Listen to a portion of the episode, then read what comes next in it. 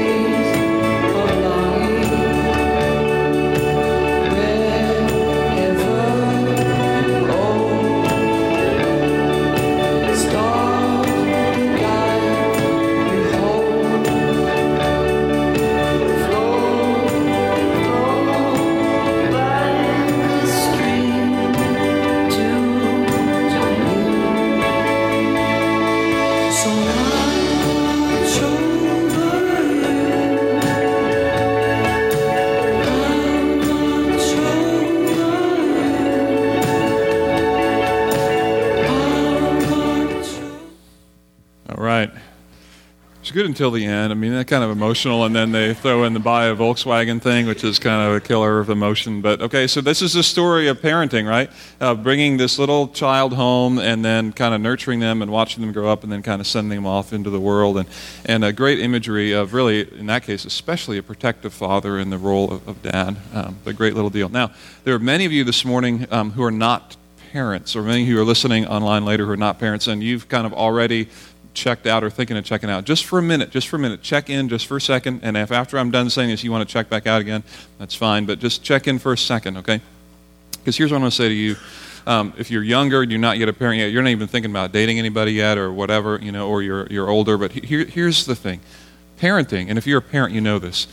Parenting is really just about who in the world you are as a person and how who you are gets pushed out in the context of your home and who you are in the best and the worst moments. And so parenting is less about, and this morning is not going to be about, parenting is less about picking up tips on how to how to nurse a child or wean them off the bottle or you know teach them to share toys and you know help them learn to drive a car and dating well. Parenting is less about the technique and parenting is really about who you are as a person because that is absolutely by default what's get pushed out of you in the home environment because parenting is tough stuff and it pushes you and it pushes me in the most inconvenient of times most inconvenient times to be making the right decisions. So if you're not a parent or anything like that yet i just want you to say what i have to say this morning has impact on you just in terms of who you become as a person. And so the challenge, while focused on parents this morning, is also a challenge for you of who are you becoming? Who are you becoming? Because you will have influence. You will have influence on little people around you in some way, shape, and form. And so the issue is, yes, about parents in particular, but also there's impact for you as a man, as a woman, as a young man, young woman, whatever it is, on who you are becoming. Because that really, in many ways, is what parenting is about. Okay? So, that being said, now if you don't agree with that and you think, whatever, I'm going to play my phone for now until you're done speaking, that's your call. But I want you to know, I think there's something there for who you are as a person. Okay? Um, I'd also say this here's what I've learned in the course of my parenting years, which have been about 12 years now. Um, so it's not, not as long as some of you, longer than others. But um, I've come to realize that there's a direct correlation between my confidence about talking about parenting and the amount of time that I've been a parent in reverse order. So the longer I'm a parent, the less confident I feel to speak about parenting at all, is what I'm saying to you, okay? So when you don't have any kids, you are an expert on parenting, and then the longer that they are around, the less of an expert you become. It's amazing how that happens, and that's kind of the way I feel. And yet this morning we're talking about the ideal of parenting, and so I'm tasked in a short amount of time to give to you something that is an ideal to raise your hopes, raise your vision of what you can and should become as a parent and as an individual, a man and a woman before God. And so I'm going to lay out to you stuff I'm like, man, I don't know if I always do that. But hey, let's talk about it. You know, to be honest with you, this is a challenge and a struggle, but this is what we do. The alternative is not to talk about the ideal, not to talk about the best, and then just kind of get mired in mediocrity, which I know none of you really want to do. So we're going to talk about the ideal. We're going to push into that, knowing that this is a, a challenge and a struggle for us. So um, I want to I want to think for a moment with you um, about the. Uh, the reality of where our culture comes from. Okay, I want to think about where our culture comes from when it comes to parenting. Um, I found this quote from uh, Dr. Philip uh, Dembo. kind of sounds like Dumbo, but it's not. That just came to me. That was free. I don't know why. But okay, Dr. Philip Dembo. Um, and he was, he was quoting this kind of popular psychologist level guy. And here's what he says. Here's what he says about parenting. Okay, so this is, I want to enter for a moment the world that we live in, of what, how does the world that we live in speak about what you and I should do as parents, or again, as, as individuals who will be influencing children. Here we go.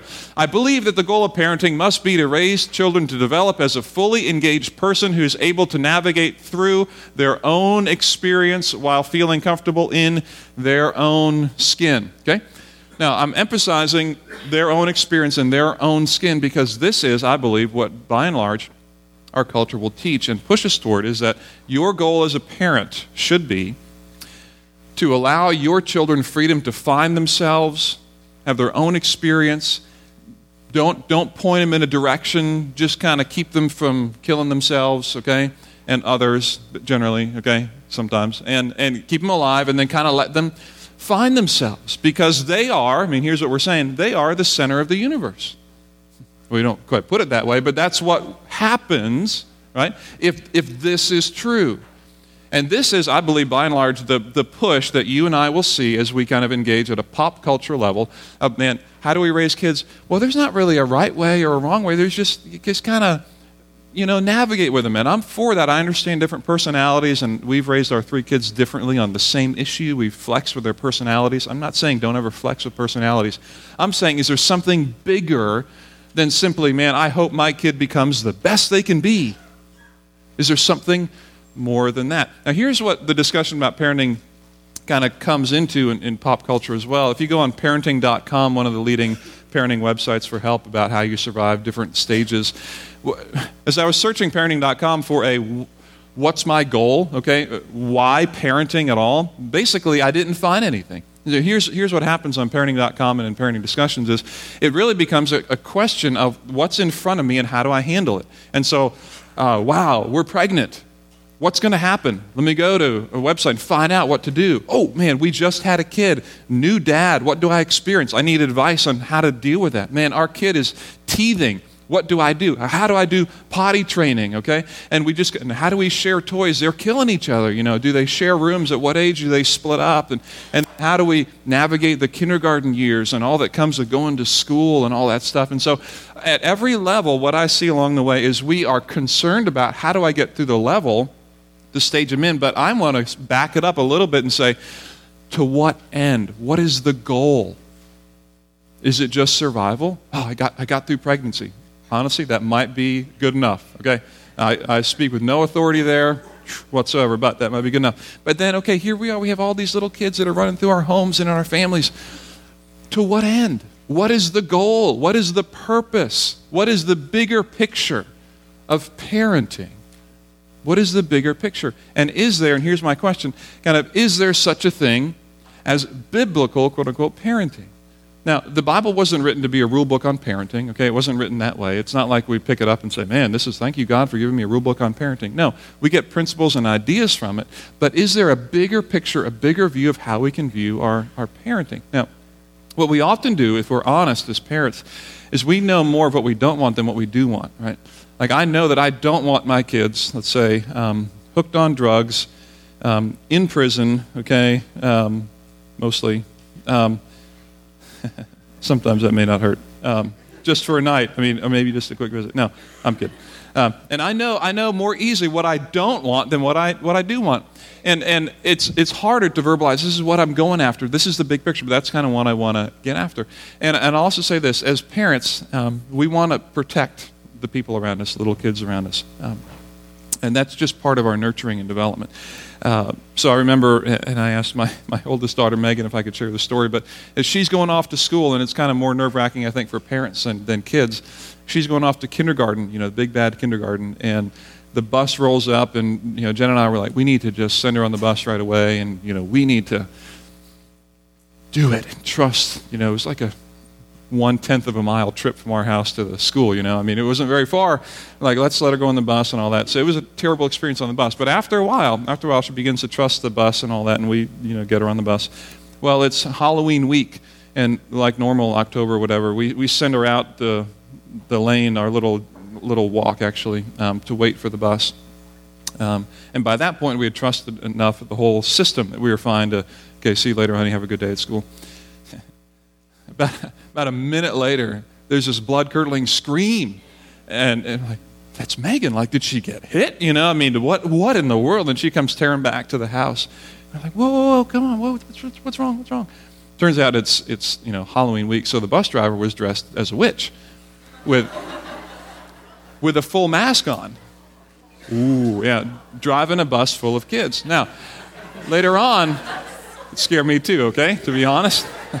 Later on, the bus driver comes back on the, on the return route, and she's like, I'm sorry, I couldn't take it off. It was glued to my face. I'm like, you shouldn't have told me that. Like, you kidding me? Okay, so, but here's my default reaction, and here's Jen's too. It's like, we want to protect you from that moment. And so by default, as a parent, then I kick into, okay, well, maybe we should drive her. Like maybe, maybe, how can we kind of protect her from this wicked bus driver, right? I mean, how can we keep her safe? And, and what I end up teaching her, if I'm not careful, if I don't have a plan, what I end up teaching her is, hey, you be dependent on me. Be dependent on me. I can answer all of life's problems for you. And if I don't have a bigger vision, that's all it becomes. And I know and you know it's not enough because I'm never enough to answer the real issues that my kids need. And that is how do I, even in those moments, turn the heart of my children to faith in God? As parents and as people, it is by default our natural desire to protect the people around us. But if we don't have a broader vision of why am I doing this? What am I doing? We will, along the course of time, develop children who may or may not really be in tune with the heart of our God. Okay? So I want to talk about that this morning. So if you have your Bible, I invite you to turn to the book of Proverbs. That's in the middle of your Bible, Proverbs chapter 22. Proverbs chapter 22. And Solomon, pretty smart guy, is writing in, in this section. And essentially, um, he lays out for us a principle. I want you to hear me say that. This is a principle, not a promise, it's a principle, okay? Meaning that the book of Proverbs is not full of like vending machine moments where you just plug in 50 cents, a dollar, and then you get out exactly what you put in. Are, these are not guarantees, these are general life principles, okay? This is the way the book of Proverbs is set up. So, Proverbs 22, verse 1, Solomon is writing, and he says this A good name is more desirable than great riches. To be esteemed is better than silver or gold. Now, in the context of parenting or, or kind of being influ- influencing kids, this is so important because a good name is more desirable than great riches. This opens the door to what we want to do as parents. We want to raise kids who have a good reputation. We want to influence people who have a good reputation, that their legacy, that their name is well is well respected, right? No one wants to raise a kid who's known as the next whatever, Jeffrey Dahmer or Adolf Hitler. There's a reason we don't use even those names at all because we don't want that name, Adolf, right, associated with our children. Are you kidding me? A good name is more desirable. Now, here's the, the tension. Here's a hard question to ask as parents. Whose name, uh, this way, which name in the course of raising kids are you more concerned about? The first name of your kid or the last name of your kid? And that's a challenging question, right? Am I more concerned about my kid for who they are or for who, how they represent me? First name, last name. Challenging question to keep asking. Solomon goes on and he writes uh, in verses 2, 3, 4, and 5, but I want to jump over to verse 6 in Proverbs 22. So shoot down. This is, he sets it up. A more name is desirable, more desirable than, than great riches, to be esteemed well. And then he says in verse 6, which is our premise for this morning train a child in the way he should go, and when he is old, he will not turn from it. Train a child in the way he should go, and when he's old, he won't turn from it. Okay, again, principle, not a promise. Some of you, like me, have grown up in homes where kids have gone in completely different directions, and you wonder, did mom and dad do something different here or there? No children are raised and they're individual thinkers, okay, so they can choose what they want to do. But Solomon is saying, train a child in the way he should go when he's old, he won't depart from it. My question is, Solomon, what is the way? Wouldn't it be nice if he just said, and here's the way? Right? Train a child in the way he should go, and when he's old, he won't depart from it. Like, Solomon, you're a smart guy. So tell me, tell me the way. what, what is the way that the child should go? And so I back up to context. What, what did Solomon say just before this? And so go to verse 4 and 5 of your text. Humility, verse 4, and the fear of the Lord bring wealth and honor and life. In the paths of the wicked lie thorns and snares, but he who guards his soul stays far from them. Humility and the fear of the Lord. Okay? All right. Humility and the fear of the Lord. Now, in the larger context, if you keep that in mind, keep that in your brain, larger context of the entire book or collection of writings of sayings of Proverbs, Solomon begins it this way in, in chapter 1, verse 1. He says, you'll see it up here on the screen. He says, The Proverbs of Solomon, son of David, king of Israel, he's writing all this whole collection for this reason for attaining wisdom and discipline, for understanding words of insight, for acquiring a disciplined and prudent life, doing what's right and just and fair For giving prudence to the simple, knowledge and discretion to the young, let the wise listen and add to their learning, and let the discerning get guidance for understanding proverbs and parables, the sayings and riddles of the wise. Oh, okay. So, in order to get all of that, to get all of that wisdom, what do I do? Where do I begin? And here's what he says in verse 7 The fear of the Lord, and this verse is familiar to many of you, is the beginning of knowledge, but fools despise wisdom and discipline. The fear of the Lord is the beginning of knowledge. The fear of the Lord is the beginning, but fools despise this wisdom and discipline. That it seems to me that it's not a difficult jump for me to say, and Solomon is writing in chapter 22 and verse 1, a good name is more desirable than great riches. And verse 4 talks about the concept of the fear of the Lord.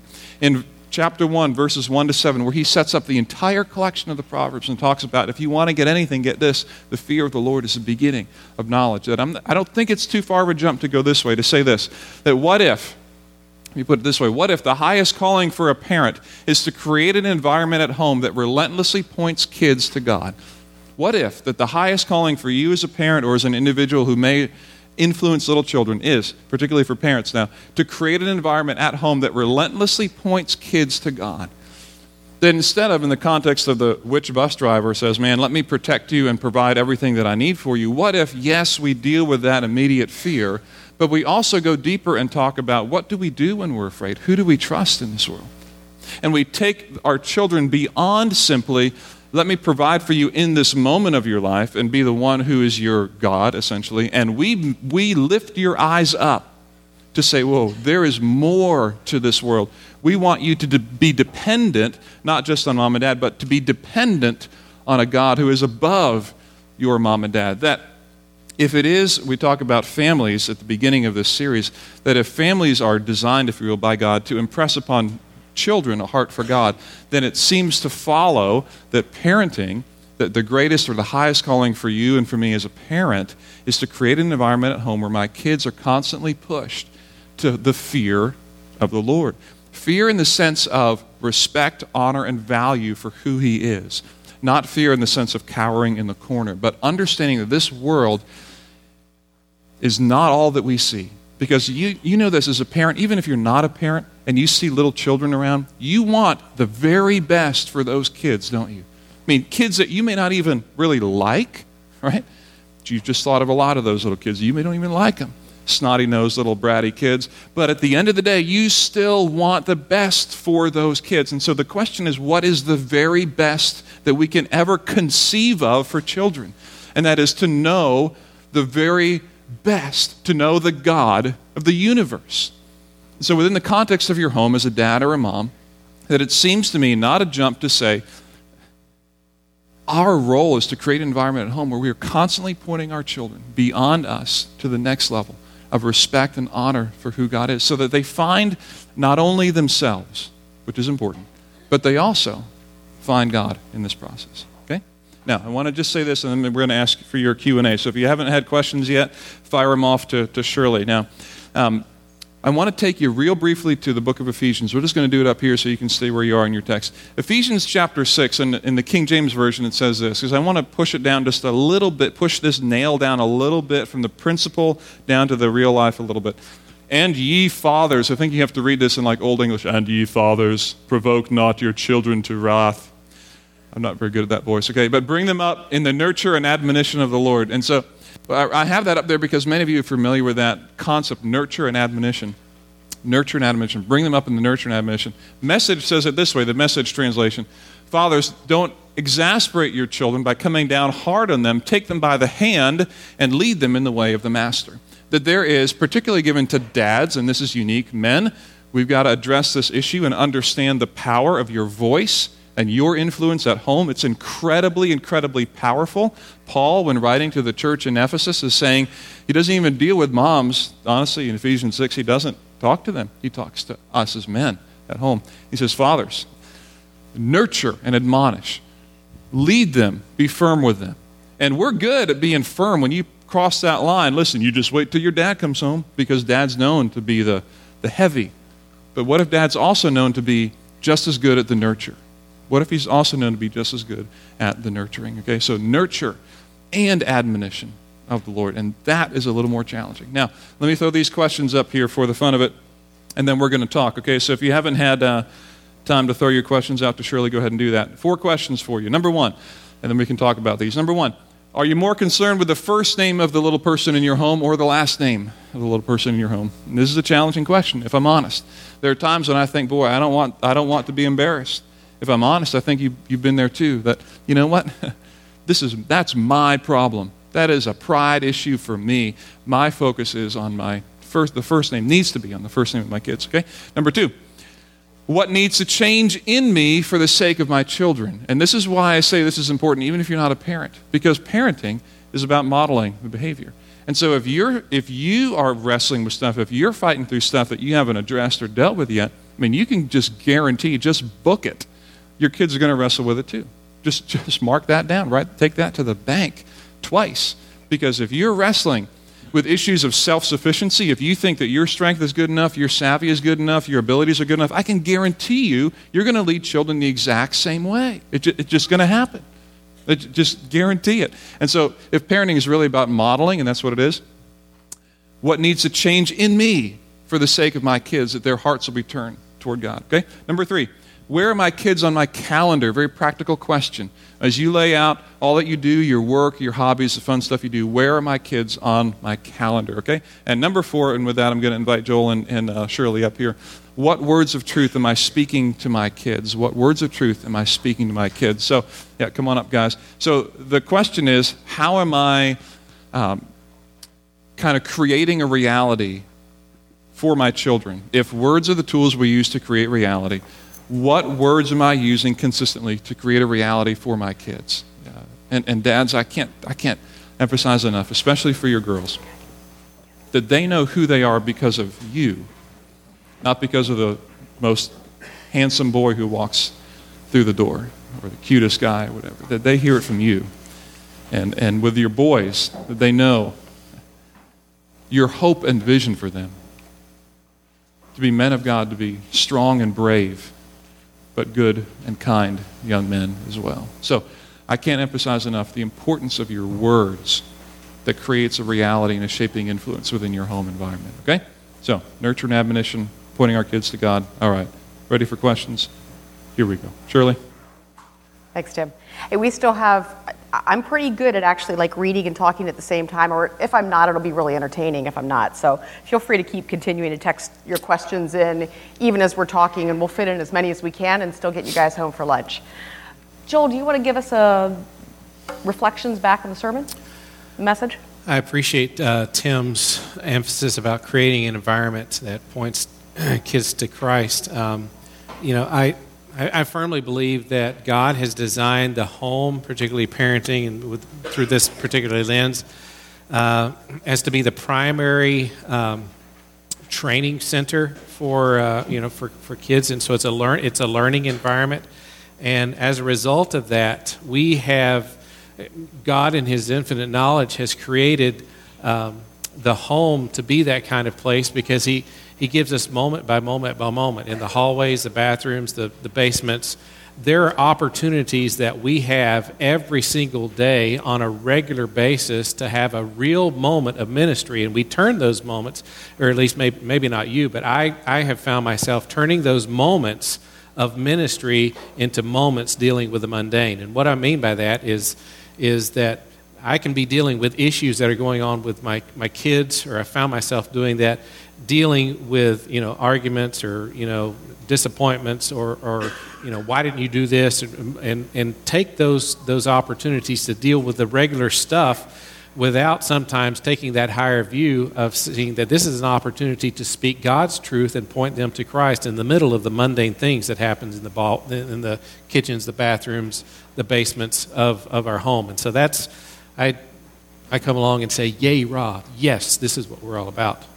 And I thought it was really good this morning, man. I just want to say, I, I didn't wow. really ask, you didn't ask for me. your okay, feedback. I I'll, you I'll let you know I when knew your you wanted turn. to know. I'll let okay. you know when your turn all comes up. all right, yeah. yeah. yeah. To share. Yeah, thanks. I appreciate that. Hey, um, here's a question about you know you talked about okay how do we how do we do this in the daily life at home. And, and I thought this was an, an interesting response to that, where they said in today's environment and our busy schedules, it seems as if creating an environment at home isn't enough because you know by the time they get to a certain age they're running everywhere okay talk a little bit about how do we continue to create this environment outside the home with extracurriculars and activities and so on. Uh, um, okay. um, I'm not sure how to take control of an organization that runs extracurricular activities. I don't know if that's where they're going. Like, in other words, I don't know that the answer is just get all of our kids surrounded by all the right people all the time and not allow them to have exposure to other other kids. Although, um, who our kids hang out with is clearly an important issue. Um, so I'm not quite sure if the question is um, what the question is getting after. I guess um, I don't know who texted. If you want to follow up, because I may or may well, not. Well, or even, or even perhaps even how do I pull that outside the home? Okay, when I'm in the home, I understand. Right at bedtime, I'm going to be reading Bible stories and you know whatever. Right. Okay. Till they're 27. Exactly. Yep. It's what we do with Derek every night. Yeah. And um, I can tell. so. So outside the home, um, I don't know that I, am not sure that I'm clear on, on where to go with the question. Um, are you getting the, the sense of the question? I guess what I, am saying, I, now, now, having said that, now I have something to say. so think about that. Thanks for, no, thanks for I don't that second I needed. That's exactly what I was thinking. And you thought my job was easy, I'm telling you. um, I don't know. Here, here's what I know. This is, this is true. I think, I think whoever texted that would probably agree with this. That we, and I always say this, um, so you guys might get tired of that, but we always make time for what's most important, right? We always make time for what's most important. That question may not be getting after that issue, so I may have missed the focus of your question. But we always make time for what's most important. So if I'm afraid, in other words, if I'm afraid I'm losing influence over my children because they're more involved in other things, than than you know still hanging out with me and me and mom or whatever. Um, then I need to reconsider: Are there ways that I can get myself involved with what my children are doing at this stage? Because things change. I mean, you move from being the answer to all life's problems to kind of being a coach, to mentor, whatever. And so maybe the answer is, all right, then I get involved in the extracurricular activities, or I get involved, I serve at the church, and I help them, um, you know, in whatever capacity it is.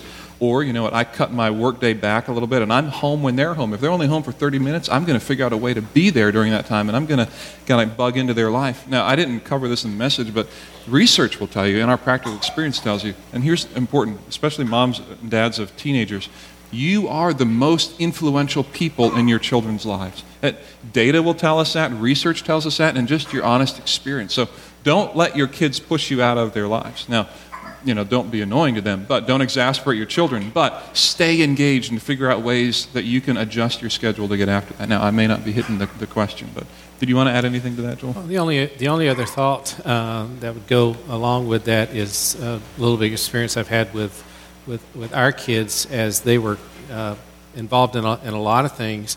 But there's also a word called no.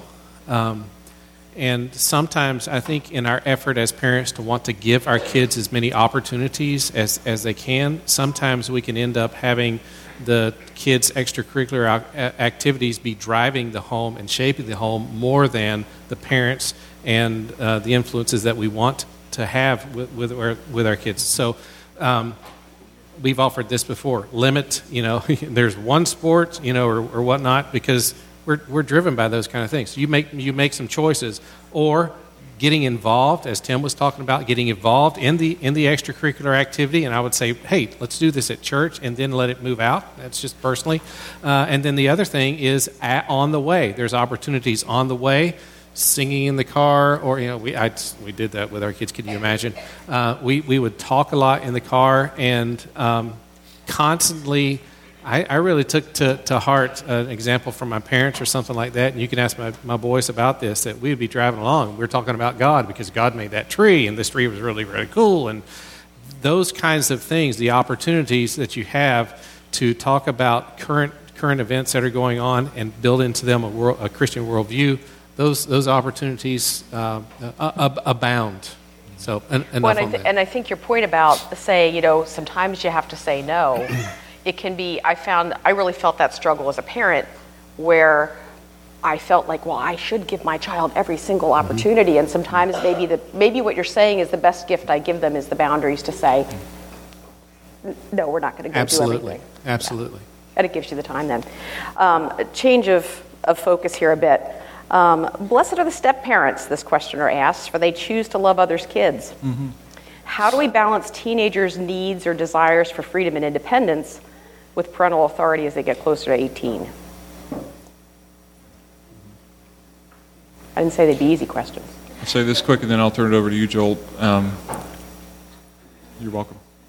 Uh, number one, we're talking about, a little bit more about the broken realities next week, but I really appreciate the questioner's mentality and spirit behind that. Yes, loving stepchildren, an intentional act of service and love, and an, an incredibly profound um, gift to give to, to children who, many who cannot verbalize it, but will feel um, somewhat somewhat lost or troubled or confused as to why you know dad or mom is not even there anymore. So I know many of you are in that category. Um, keep it up. Really encouraged and really impressed and proud of, of men and women who, who do that well. Um, I, I just can't underscore that enough. Now, I don't have kids who are of that age yet. I have principles in mind, but I've also learned that principles are different than reality. So, Joel, if you have something you want to say to that end, we'll give you the floor. Well, I, I, I don't have step step kids or anything like that, but I've known uh, many, many godly uh, step parents that have been able to step into the role of, uh, of, of parenting. And the only thing that I, I could say is, okay, let's, as a parent, let's make sure that we're following the biblical principles that have given to us about how, how to interact with each other, with husband and wife, and how to interact with kids. And as, as we respect uh, and, and love well, um, and don't exacerbate, whatever that word is. I never can say that word. That's Don't terrible. thing. Yeah, don't don't take them off. You know that kind of thing. Have have have good conversations and honest honest interaction. And it, and and when you're wrong, admit you're admit you're you're wrong. When you're right, you don't have to celebrate that because they they know that. And, and so developing that relationship, where, where, whatever that relationship may be, at whatever age that may be, I would just say it is with, as it would be with any parent. You've got to, you've got to be honest, you've got to communicate, you have to be transparent, you have to admit your, your mistakes, and uh, uh, those things tend, tend to work, work themselves out as you pursue honesty and truthfulness and, and right decision making, right you know, ways of, of parenting. Uh, that would be my, my, my best advice. Well, and I'm kind of cheating here a little bit because some of you guys sent in really great questions a couple weeks ago that better applied to today. So I'm pulling some of them out just because I can do that. Um, because the follow up to that is okay, you talked about like whether it's a step family or a whatever the other kind is. Nuclear. Nuclear fa- thank you. See? Between the two of us, we'll come up with our And our it words. feels nuclear sometimes. Yes, some days it does. So, you know, regardless of the situation, you know, you talked about the teens. How do you deal with that as the as the in influencing them? Talk to me a bit about how does a parent influence an adult child? Well, an adult, yeah.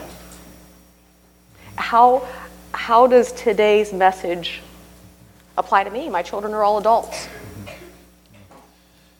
It wasn't my question, though. No, I it's just a fair, tied it it's into a, me. It's a fair question, and I, I think the, the textbook answer, and you can speak to this too, Joel. But the, the, the textbook answer is essentially understanding your role change uh, in that stage of life, moving more toward a coach or mentor role than than early on. And so this is a real challenge. I can I can imagine it in theory, but not in practice, as I haven't been there yet. But I have seen the incremental change even as my oldest gets older and my children all get older, and I don't get older, but they get older, and I've seen that fear that comes with a new stage of life and boy will they fail and how much do i stay involved to help and how much do i let them fail you know in that process. So to me i, I have a sense that the issues change but some of the underlying principles stay the same about how much am i trusting in god and how much am i pointing them toward god. And then in increasing measure helping them make decisions without telling them what to do and that I haven't been to that stage yet. I haven't been to that land, so I can't speak from personal experience. But that's I'm speaking kind of in theory on that level.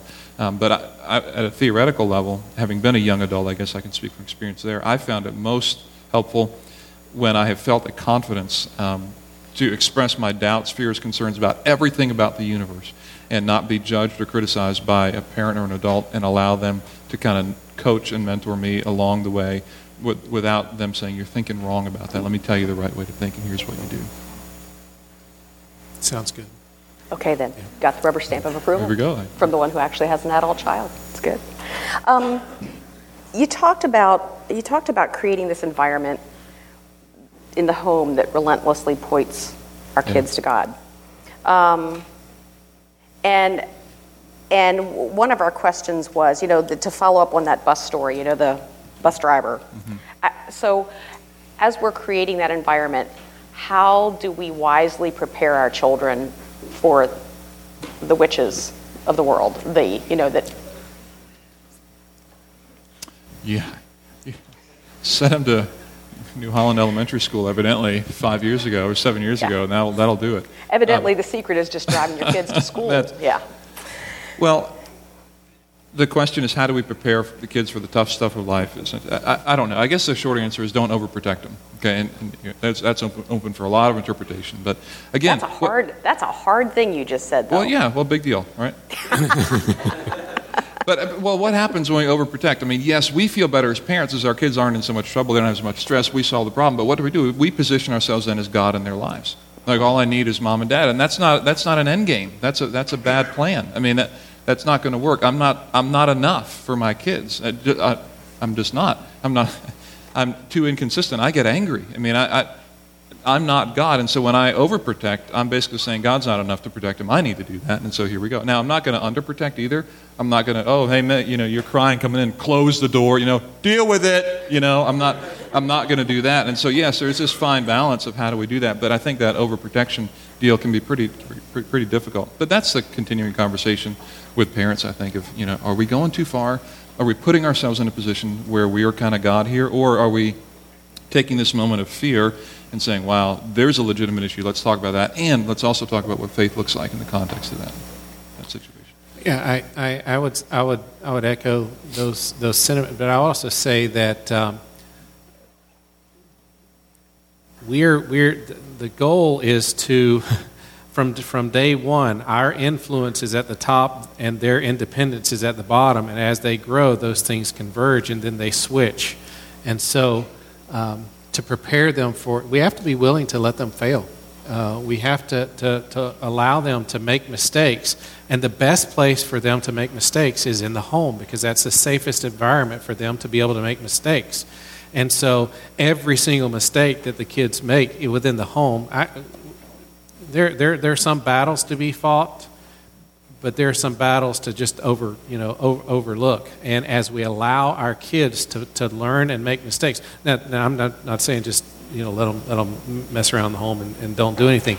I always have the always have the conversation. Always always always be pointing them. Always do the redemptive work that's in there.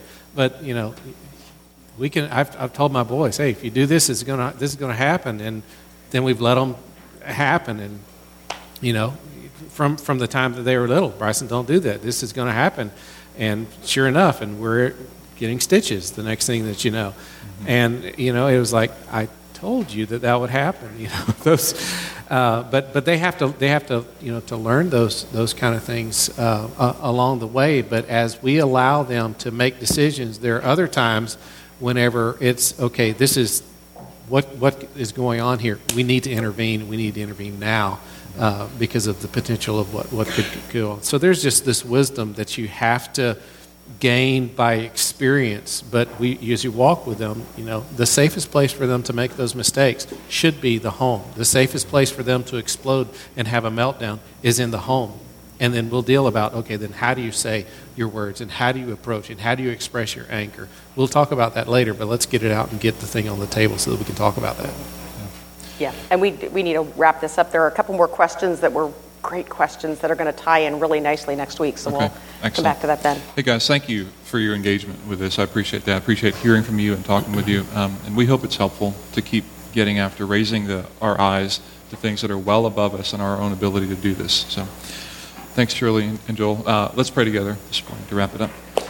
Father, thanks for the opportunity this morning to be together. We're grateful for it, grateful for the time to come around this issue, this topic, and uh, really speak to and work toward the idea of modeling um, in our own lives and our own hearts, kind of getting after the things in which we need to um, to give control to you, to point people around us toward the God of the universe and not toward our own abilities. I pray for the men in particular here, the fathers who are men who are in that role, and even men who one day would aspire to be fathers. I pray that you'd give them courage and vision to see how important a role they have as dads and as men to shape in such a profound and life changing way the kids around them. That's so, so significant. what they say, and, and sometimes, unfortunately, what they don't say, too. So, Father, give us grace for where we've really blown it and strength to pick up from here and do the right thing moving forward. Um, and I pray for, um, for the wives and the, the, uh, the, moms in here that you'd continue to give courage and strength um, for the, the daily work of supporting the home and, and, uh, and working in, in all of what it means to be a nurturing, caring um, mother in, in all of that, what that entails. So, Father, we thank you for the opportunity to be together this morning and pray your blessing on us. In Jesus' name.